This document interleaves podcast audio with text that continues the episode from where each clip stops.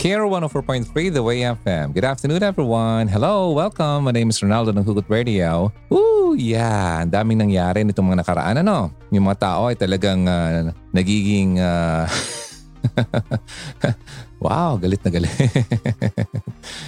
Iba yung emotions. Emotions. Grabe, makita mo kahit saan ka tumingin. Online, offline kung ano nung ginagawa para lang maipakita sa lahat ng tao ang kanilang nararamdaman dahil sa mga nangyayari. Ah, syempre, yung uh, kabilang na dyan, yung uh, pandemic natin. Maraming tao hindi makalabas, hindi magawa yung uh, dating ginagawa, at uh, hindi mapuntahan yung dating pinupuntahan.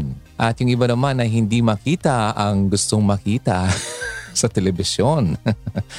ay nako, hindi sa natutuwa ko sa nangyayari pero Well, nilalighten ko na lang ang usapan kasi talagang napakahirap panoorin ang mga sitwasyon. Ano? Maraming tao ang affected, maraming tao ang uh, hindi natutuwa, maraming tao ang nalulungkot sa mga nangyayari. Ngayon, dahil dyan, maraming tao ang uh, hindi nagkakaunawaan dahil sa mga komentong uh, sinasaad nila or uh, nilalagay nila online at nag-create ito ng uh, malala pa sa pandemic.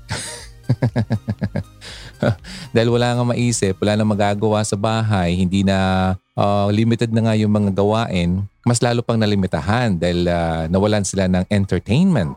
At dahil dyan, lalong umiinit ang ulo ng karamihan. Ano? Kasi parang wala na silang ibang alam na gawin, kundi ang uh, magpa-entertain. hindi nila kayang i-entertain ang kanilang mga sarili. Okay, anyway, may mga tips ako dito sa inyo para maintindihan nyo kung sakali man magkaroon ka ng uh, moment na maka-encounter ka ng isang taong napaka-rude ano, online. You know what? The reason why I'm not really active online, it's because of that. Ayaw ko mag-engage sa ganyan kasi natitrigger ako minsan eh. ako umiiwas. Okay, at uh, kilala kong sarili ko so I have to uh, parang uh, mag-ingat. Ano, ayoko kasi yung uh, mahulog ako sa isang patibong na hindi na ako makawala. Okay. And uh, the more na nag-mature tayo, tumatanda tayo, ay uh, alam na natin yung mga weakness natin. Na? Now, today pag-uusapan natin ang uh, effective ways kung paano mo i-deal ang isang napaka-rude na tao. Rude. Ano bang ibig sabihin ng rude sa Tagalog? Di ba yung rude yung ano yan? Yung uh, dinadaanan ng mga sasakyan? Rude? okay. Okay, ang ang rude ay yung napaka impolite, no? Walang uh, galang, napaka discourteous, um, parang walang magaspang, yun. Magaspang ang pag-uugali, napaka-sharp, unpleasant. Yan. Hmm, bigla-bigla na lang na uh, sasabog na wala namang, uh, di ba? Di nag-iisip sa kanyang sinasabi. Ayan, yan ang rude. rude. okay. Now, ito yung mga effective ways kung uh, paano i-deal ng isang intelligent na tao ang isang rude na tao. So, are you intelligent? Wow. Now, kung intelligent ka, kailangan ganito ka dapat. Kasi kung hindi, hindi ka intelligent. okay.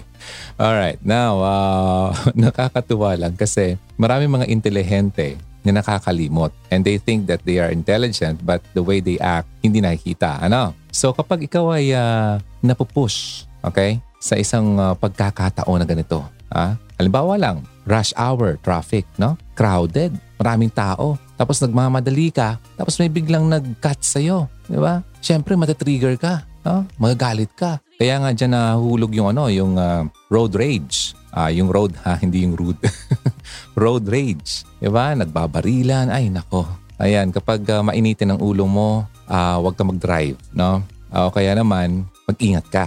Okay? So, umiwas ka. Kasi kung mainit ang ulo mo, may mas mainit na ulo pa sa'yo. Ay, nako. So yan, uh, hindi mo makontrol ang uh, behavior ng ibang tao, di ba? Pero pwede mong i-control ang sarili mo, di ba? Huwag mong i-provoke ang isang tao sa kanyang uh, pagiging uh, ill-mannered na pag-uugali. Di ba? So, kung i-provoke mo siya, lalabas din yung kanyang dark side. Di ba? So, para mas maganda, huwag ka na mag-initiate. Huwag ka na mauna. So anong dapat gawin mo? So kapag na-confront ka ng isang toxic na behavior ng isang tao, whether kung online man or offline, well, kailangan mong itry itong mga bagay na ito kasi effective ito na ginagawa ng mga intelligent people how to handle rude people. Ngayon, number one, you have to realize that rudeness is nothing new. Walang bago dito. Ano? It's part of human nature na nagko-complain tayo about something since the beginning of time. Okay? Simula pa nang namuhay tayo sa mundo. Okay? Lagi tayong may uh, reklamo. Alam mo, nagiging habit ito sa karamihan. No? We often simply parang nakalimutan natin ang importansya ng pagkakaroon ng contentment. Yung pagkakaroon ng kindness, pagbibigay ng sympathy at pag-intindi sa ibang tao. Ang pagiging rude ay nakakapag-trigger ito ng negative behavior. So kapag nakita natin ng uh, negative behavior na yan ay nakakaapekto na sa pagiging productive natin, sa ating happiness at sa ating kalusugan, kailangan natin itong ihinto. Walang bago dito ha, pero hindi ibig sabihin na we have to continue sa ganitong klasing paikot-ikot na rudeness. Okay? We can stop it. It shouldn't be a cycle. Huwag pa ulit-ulit. Number two, Stop the spiral of rudeness. Anong ibig sabihin? Ang pagiging rude daw ng isang tao ay parang nag-spread siya ng kagaya ng isang coronavirus. Parang disease. Kung hahayaan mo ito, isang act ng pagiging rude can easily spiral at it can cause other acts of rudeness din sa ibang tao. Diba? Kapag ang isang tao ay uh, nagalit sa isang tao, yung isang taong yun ay natitrigger din na magalit din sa kanya. You know? Yung spreading foul tempers, yung poor behavior natin, yan. Madali yan mag-spread. Na-mention ko nga kanina about driving, di ba? Na aanoy ka, na-frustrate ka kasi naunahan ka. Di ba? So yung negative feelings na yun ay nandyan sa'yo. Then, nung dumating ka na sa office nyo, nakwento mo sa kaibigan mo, office mate mo, ano pare, kanina muntik na ako talaga. Muntik na ako maka-upak. mga ganyan mga terminology, no? So, syempre naman, yung negative feeling mong yun, matatransfer mo sa iba. Ma-frustrate din yung ibang tao. Di ba? Magiging grumpy din sila at magiging rude din. Talaga ba kaibigan? Pambihira man. O, di ba? Ganun. So, na-transfer mo na parang corona. And so it goes. Di ba? Transfer, transfer, transfer. Ayun. Meron kang power para putulin yan. Putulin ang cycle ng pagiging rude. With paano? With a little empathy. Pwede mong i-diffuse ang rudeness with kindness. Ayun. So number three naman, don't take rudeness personally. Ang pinakaunang step para ma-stop ang cycle ng pagiging rude ay yung uh, stop taking rude behavior personally hindi naman ikaw ang inaatake personally. Malamang yung taong yon ay galit lang talaga at nadamay ka. okay? We all have bad days, di ba? Kahit sinong sobrang bait na tao, may times yan na tinutopak din. Ano? Yon. And uh, tempting kapag ganun, na kapag uh, inabot tayo ng uh, tupak, ay tempting na mainis tayo mainis tayo sa kapaligiran at may nakita tayong dumaan, nainis na rin tayo sa kanya. to the person na malapit sa iyo. Ayun, nangyayari yan sa lahat. So, realizing na ang kanyang behavior ay hindi naman talaga directly patungkol sa iyo, well, pwede mo siyang i-deal. Yan. Pwede mo siyang i-break para ma-avoid na na mag-respond ka sa kanyang bad behavior with your own negativity. Di ba? Sipin mo na lang na ah, siguro baka mainit lang talaga yung ulo o baka masama lang yung gising. Di ba? Although it hurts, but syempre, ikaw ang mas matalino. Kaya nga we're talking about ways intelligent people like me and you, like you and me, uh, deal with rude people. So, let's consider ourselves na matalino sa bagay na to. Okay? So don't take it personally. Then, next, you should react to rudeness with kindness. Huwag mong hayaan yung rude person na mag-cause sa'yo ng something para mag-respond ka ng kagaya niya. One of the best ways para ma-diffuse mo ang pagiging rude ng isang tao or negative behavior na is to stay friendly and positive. Okay? May uh, instance nga ako noon, nakapila kami. So nag-apply kami sa uh, Makati. kasama ko yung kaibigan ko. Yung uh, SG, security guard, malamang parang inisyata that time. Siyempre, siguro pagod na rin. At kaming dalawa, baka siguro medyo magalaw or hindi nakapilang maayos. So nasita kami. Pero yung pagsita niya medyo rude. Na? Eh ako naman, noon, sabi ko nga noon, masyado akong trigger. Lalo nung bata-bata pa ako, talagang mainit din ang pag mainit ka sa akin, ako, hindi ko yung palalampasin. Kaya lang ngayon, uh, tumatanda na tayo at uh, nauubos na ang buhok sa noo at nalilipat sa baba.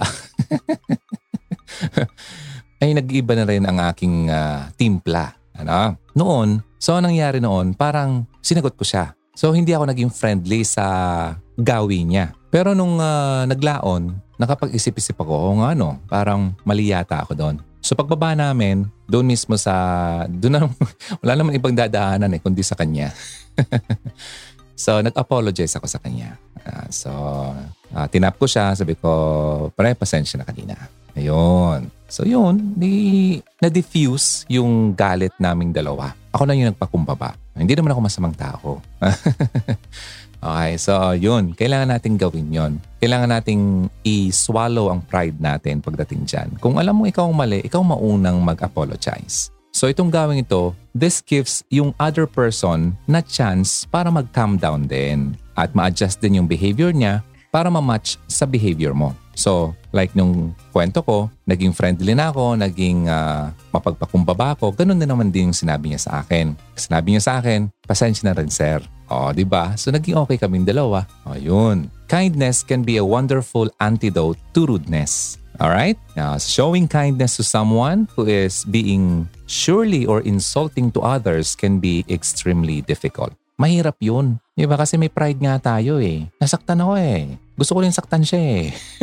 di ba? But by setting a calm and well-mannered example, kagaya ng ginawa ko, pwede mong i-prompt yung taong yon na to follow your lead. Di ba? Sino ba namang taong uh, nag- naging mabuti ka na sa kanya? Sino ba naman yung taong hindi makapag-isip po nga no? Ah, di ba? Pero kung hindi ito mag-work, well, still, you can take pride in knowing na hindi mo binaba ang standards mo sa kanya. Ha? At di mo dinagdagan ng negative attitude din na galing sa iyo para mag-mix sa negativity pinakita niya. Instead, na-maintain mo ang iyong cool. Keep your cool on Hugot Radio. Maintain your cool. So that's number four. All right? Number five, use humor to diffuse difficult person. Magpatawa ka. Humor. Kasi kapag may humor na lalighten ang mga bagay-bagay. Just like what I'm doing ngayon, di ba? We're talking about most of the time about itong pandemic issue, very hard, very dragging, no? But kailangan nating i-lighten. Nagdi-diffuse ako ng uh, negative feeling at nag-i-infuse ako ng humor.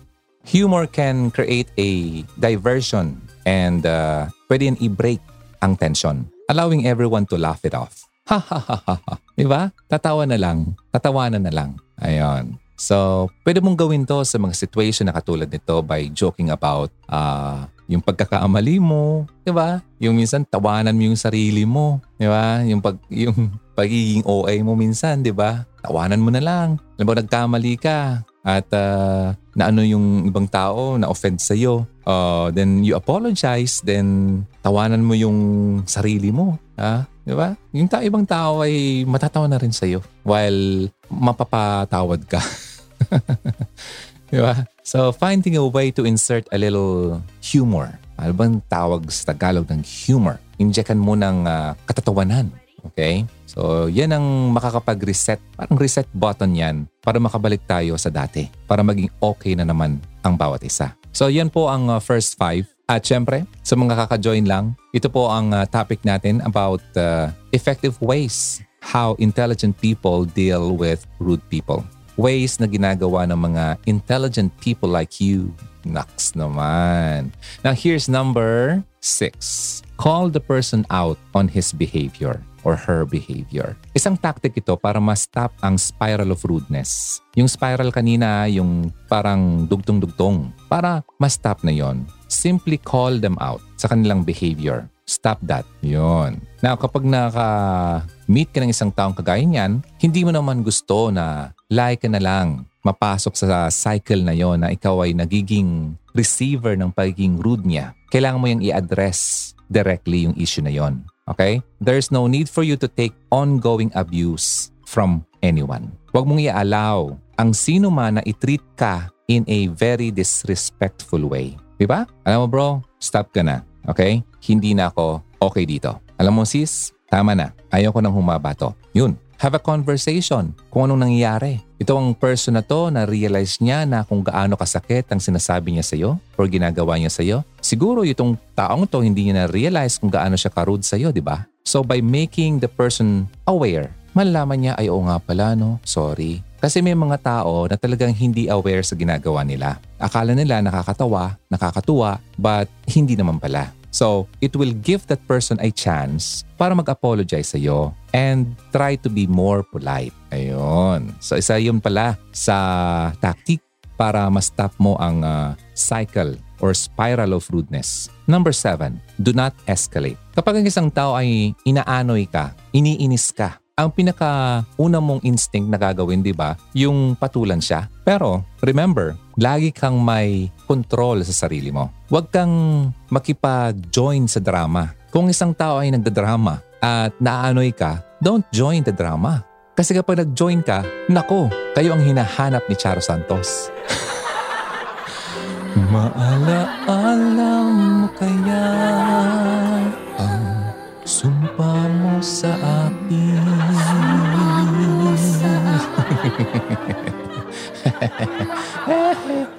o kaya naman ni uh, Mel Chanko ang magpakailanman. Magpakailanman, hindi magbabago. Nako, nako, nako, nako, nako. Okay, yan. So, wag kang makijoin sa drama. Hmm? Kung ayaw mo, maging dramatic ang eksena. No matter how another person acts, ang sarili mong behavior ang may control ka. At yung taong yun may control din sa sarili niya. So keep your cool, sabi ko nga kanina. Take a deep breath and give yourself space to calm down if someone has upset you. Diba? Hingang malalim then walk away. Remember, you don't have to stoop to their level. Narinig mo na yan, di ba? I'm not gonna stoop to your level.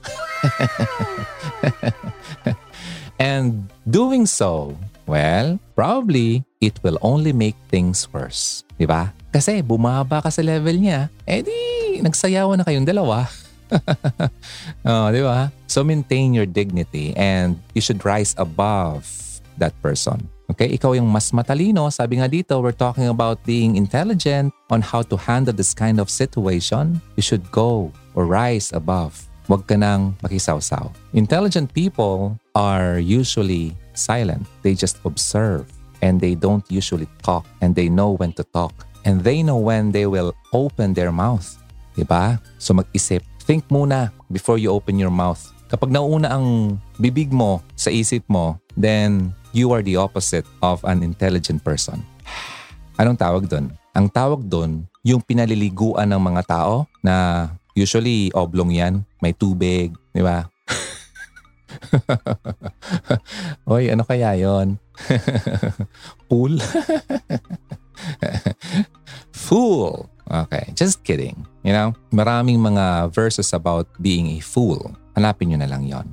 Isa sa mga nabasa kong uh, verse about being a fool, yung Proverbs 18 verses 2 to 3. Fools have no interest in understanding. They only want to air their own opinions. Di ba? Hindi nagikinig. Dada lang ng dada. So yon, di ba? Yung mga skandaloso, ay, maraming ganyan. Online and offline. And on the ground. on air and on the ground. Ay nako, So, kailangan mo lang talagang umiwas. Sabi ko nga, di ba, yung mga wise people, they just observe. Let the wise listen. Ah, di ba? Nagiginig lang yan. Hindi yung basta-basta makikipag-join sa kaguluhan. Because usually, the way of a fool is right in his own eyes. Lagi siyang tama. Di niya alam na mali pala siya. Kaya you have to let that person know. Di ba kanina sabi ko, kailangan mong sabihin sa kanya na he's hurting you na. Yun. The mouth of a fool. Ay, daming ganon. So, ngayon alam na natin, kailangan nating iwasan yan. So, don't argue daw with a fool because they will hate you. But if you will correct a wise person, he will thank you. Diba? Nabasa niyo rin yon? Do not correct a fool or he will hate you. Hay, mapapahay ka na lang. Now next, show empathy. Diba? Kaya napapahay ka na lang, hay. Because you're showing empathy and sympathy. Empathy is a term we use for the ability to understand other people's feelings as if we're having them sa sarili natin. Okay?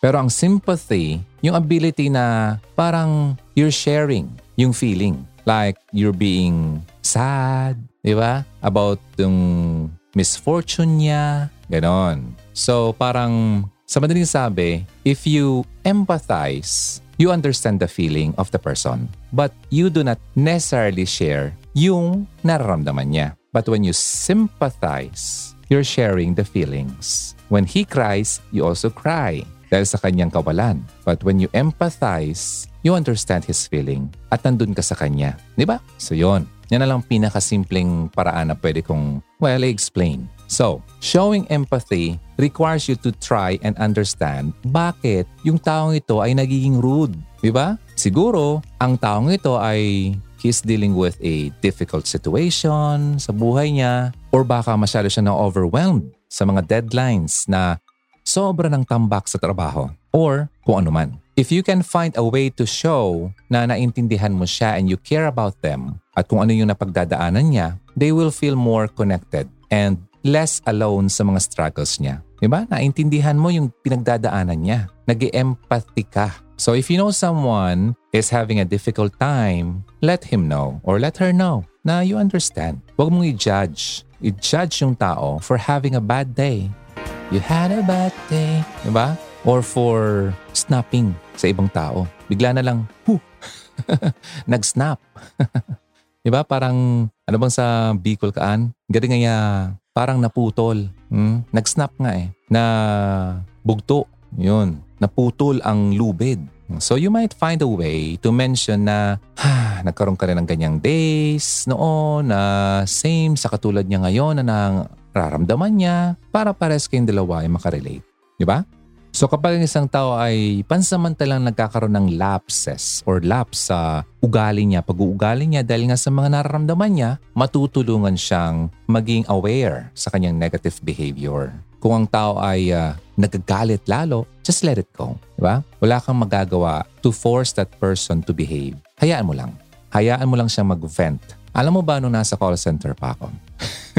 Thank you for calling. Thank you for calling. My name is Ron. How can I help you? Tapos, di pa nga ako natapos. Bigla na lang siya mag-freak out. Freak out! Freak out! galit na galit pala. Ayun, napaka-kropek na mura ang aking uh, natanggap. Yan. Kasi pala, bago pa siya dumating sa akin, ako na pala yung pang-sampung nakausap niya. galit na galit na. So yun, hayaan mo lang siya mag-vent. Then, dun ka to empathize, not to sympathize. Kasi if that person is ay, crying na talaga, hindi na to. Tapos ikaw naman, yes ma'am, how can I help you? Sympath- sympathize na yun. So empathize, okay? Huwag mo siyang sabayan. Don't share the feeling. Okay? Just be there to let that person know and understand that you understand. Tama? Oh, yun. uh, nagulo na yung uh, grammar. Kaya nga, kung hindi na talaga mapigilan, hayaan mo lang. May time noon na andun lang ako sa phone. Pinapakinggan ko lang siya, nakamute lang ako. Okay? Kung talagang very irritating sa tainga mo, tanggalin mo sa tainga mo. Not so directly nakalagay sa tainga mo. At least narinig mo lang siya na nagve-vent. Pero kapag naramdaman mo na na medyo nakahinga na siya, hmm, nakasingaw na yung kanyang galit, doon, pasok ka na naman. And Yun ang style namin noon. May mga techniques kami noon para ma- ma-calm down yung isang uh, customer. I'm telling you, it's not easy to be a call center agent. Ang hirap. Doon na yata naubos ang buho ko. Ay, nako. Gabi na nagtatrabaho dito sa Pilipinas tapos ganun pa ang makausap mo. So, kaya nga dapat mas mataas ang sweldo nila. so yun ha, tandaan nyo yun. Ang gagawin mo lang, be there to empathize. Okay? Hi, show empathy. Or if you can show sympathy, then bahala ka. Okay? So, alin ba ang mas uh, madali para sa iyo? Uh, if you can join that person to, you know, uh, cry over sa mga bagay na, na ano niya, na wala sa kanya, then it's up to you. Okay? Oh, yun. Nasa ano mo na yan. But uh, it's best just to show empathy para naman hindi maubos ang iyong energy. okay? Just be there for that person. Next, number nine Be a good role model. Yun. Model. Yung rumarampa yan, oh. Ramp model yun. People have all kinds of uh, motives for acting as they do. May mga motibo sila kung bakit nila nagawa yun. Just recognize that some people are just really rude or they use rude behavior as a way of showing dominance or para ma-display nila ang power. Yeah? May mga ganun. Hmm, nako. Marami na akong pinagdaanan na ganyan. Sa mga hindi pa naka-experience niyan, sa mga baguhan pa lang, papasok kayo sa isang uh, company, expect na may mga taong katulad niyan. Showing dominance and using uh, rudeness para makita niya or maipakita niya sa iyo ang kanyang power. Ay, they're just trying to provoke a reaction para magmukha siyang magaling at ikaw ang hindi. Just don't let them have the satisfaction na makita ka na ikaw ay naapektuhan. Alam mo ba, may kasabihan na just ignore the behavior. When someone is being rude sa'yo, just dun ka lang, just like parang nothing is happening. And that person will just stop. Ay, hindi ko naapektuhan. Ay, walang epekto. Di ba? At ang pagiging good role model, okay, by treating everyone with kindness, fairness, and empathy, you are displaying the kind of behavior na ini-expect mo sa mga taong nakapaligid sa iyo. If they can show you the same level of civility in return, yung nagiging civil, well, it may be time to ask for help, ba? Or escalate yan sa mga nararapat. Eh, paano kung boss mo yung ganun? Kagaya nangyari sa akin before. Ay, nako. Then, probably, it's best to consider your position. Are you happy? Nagiging healthy ba ito sa'yo? Nakakatulong ba ito sa'yo? If not, then it's probably best na just let it go. Let it go, let it go. Di ba? Yun. Huwag mo nang hayaang pang maubos ang pasensya mo. Hindi naman yan ang natitirang trabaho. Kung lang wala ng pag-asa, no? But kung kaya pa namang uh, hugutin ang pasensya, why not, coconut? Then number 10, avoid the rude person. So, when all else fails, just keep in mind that sometimes it's best to just walk away. I'm walking away. So if you have done all you can do to make the person aware ng kanyang action sa'yo, you have tried everything kindness, lahat ng mga positive feeling, actions, nag-empathy ka na. Probably, itong person na to is just not capable of treating you and other people with politeness and good manners.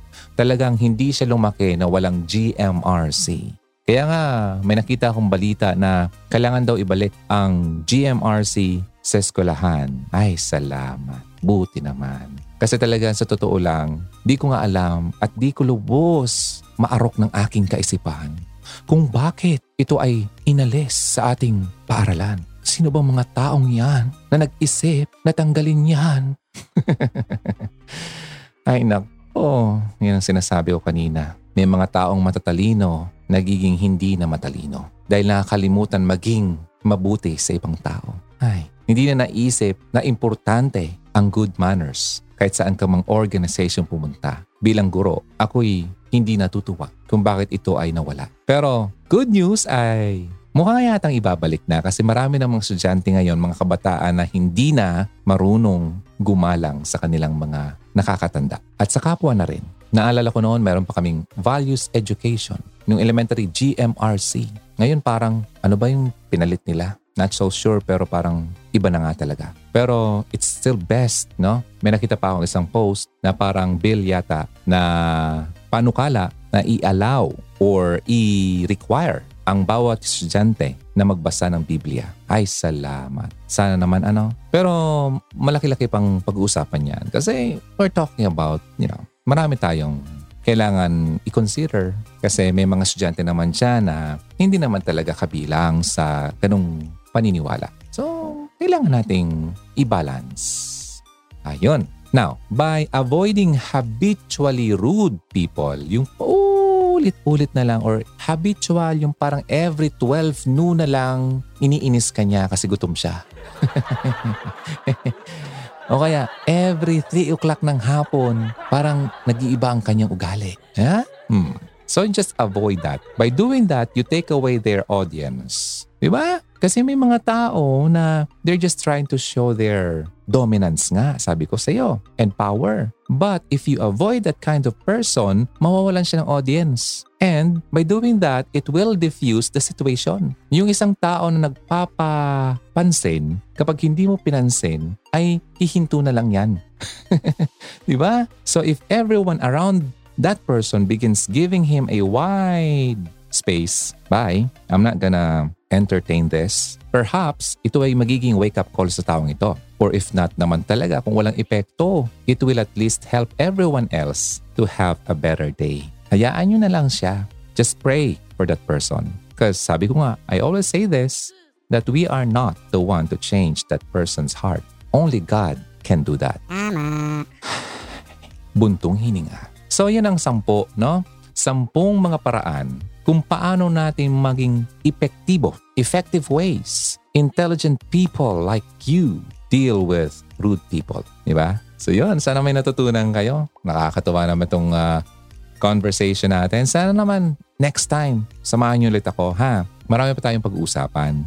Kasi in connection dito sa ating napag-usapan about uh, being rude, uh, marami ako nakikita online yung mga rude comments, So how do we, uh, how should we respond? How should we comment online? Ay, maganda yun sana. Kaso naubos na yung oras natin. Sana naman na uh, next time, abangan nyo ulit ako dito sa Hugot Radio. Uh, ako po si Ronaldo. First time mo dito, don't forget, mahahanap mo ang uh, contents natin online uh, sa Facebook, sa YouTube, and sa Spotify. If you want to listen uh, sa mga audio versions nito, go to Spotify at uh, pwede nyo rin akong i-hanapin uh, sa kung ano mang podcast application na ginagamit mo. Podcast app, i-review na rin. Uh, give us five stars. Oh, di ba? And uh, write, uh, you know, yung honest review na rin. Huwag naman masyadong harsh. Uh, sabi ko nga dun sa post ko last time, patungkol ito sa nangyari sa pagpapasara ng isang network. You know, sabi ko, the law may be harsh, but it is the law. Since you are not the law, then don't be harsh. Maraming tao kasi masyadong harsh. Kala mo naman eh, parang siya ang batas. Oh, only the law is harsh. But it is the law. Wala tayong magagawa. That's the law eh. But since you are not the law, please naman, don't be harsh. Okay everyone, thank you Karian. Thank you Hogs. My name is Ronaldo. See you next time. If you are uh, parang nadagdagan ang kaalaman mo dito, please share mo naman sa mga kaibigan mo yung mga contents natin. Sayang naman kasi, di ba? Kung nandyan lang siya, hindi napapakinggan, maraming tao pang dapat makapakinig, ma-share mo naman because when you share, you care. Ipakita mo dun sa taong yun na that you care by sharing. Alright? Okay, gotta go hugs. I'll see you next time. God bless you. Bye for now. Take care. Keep safe.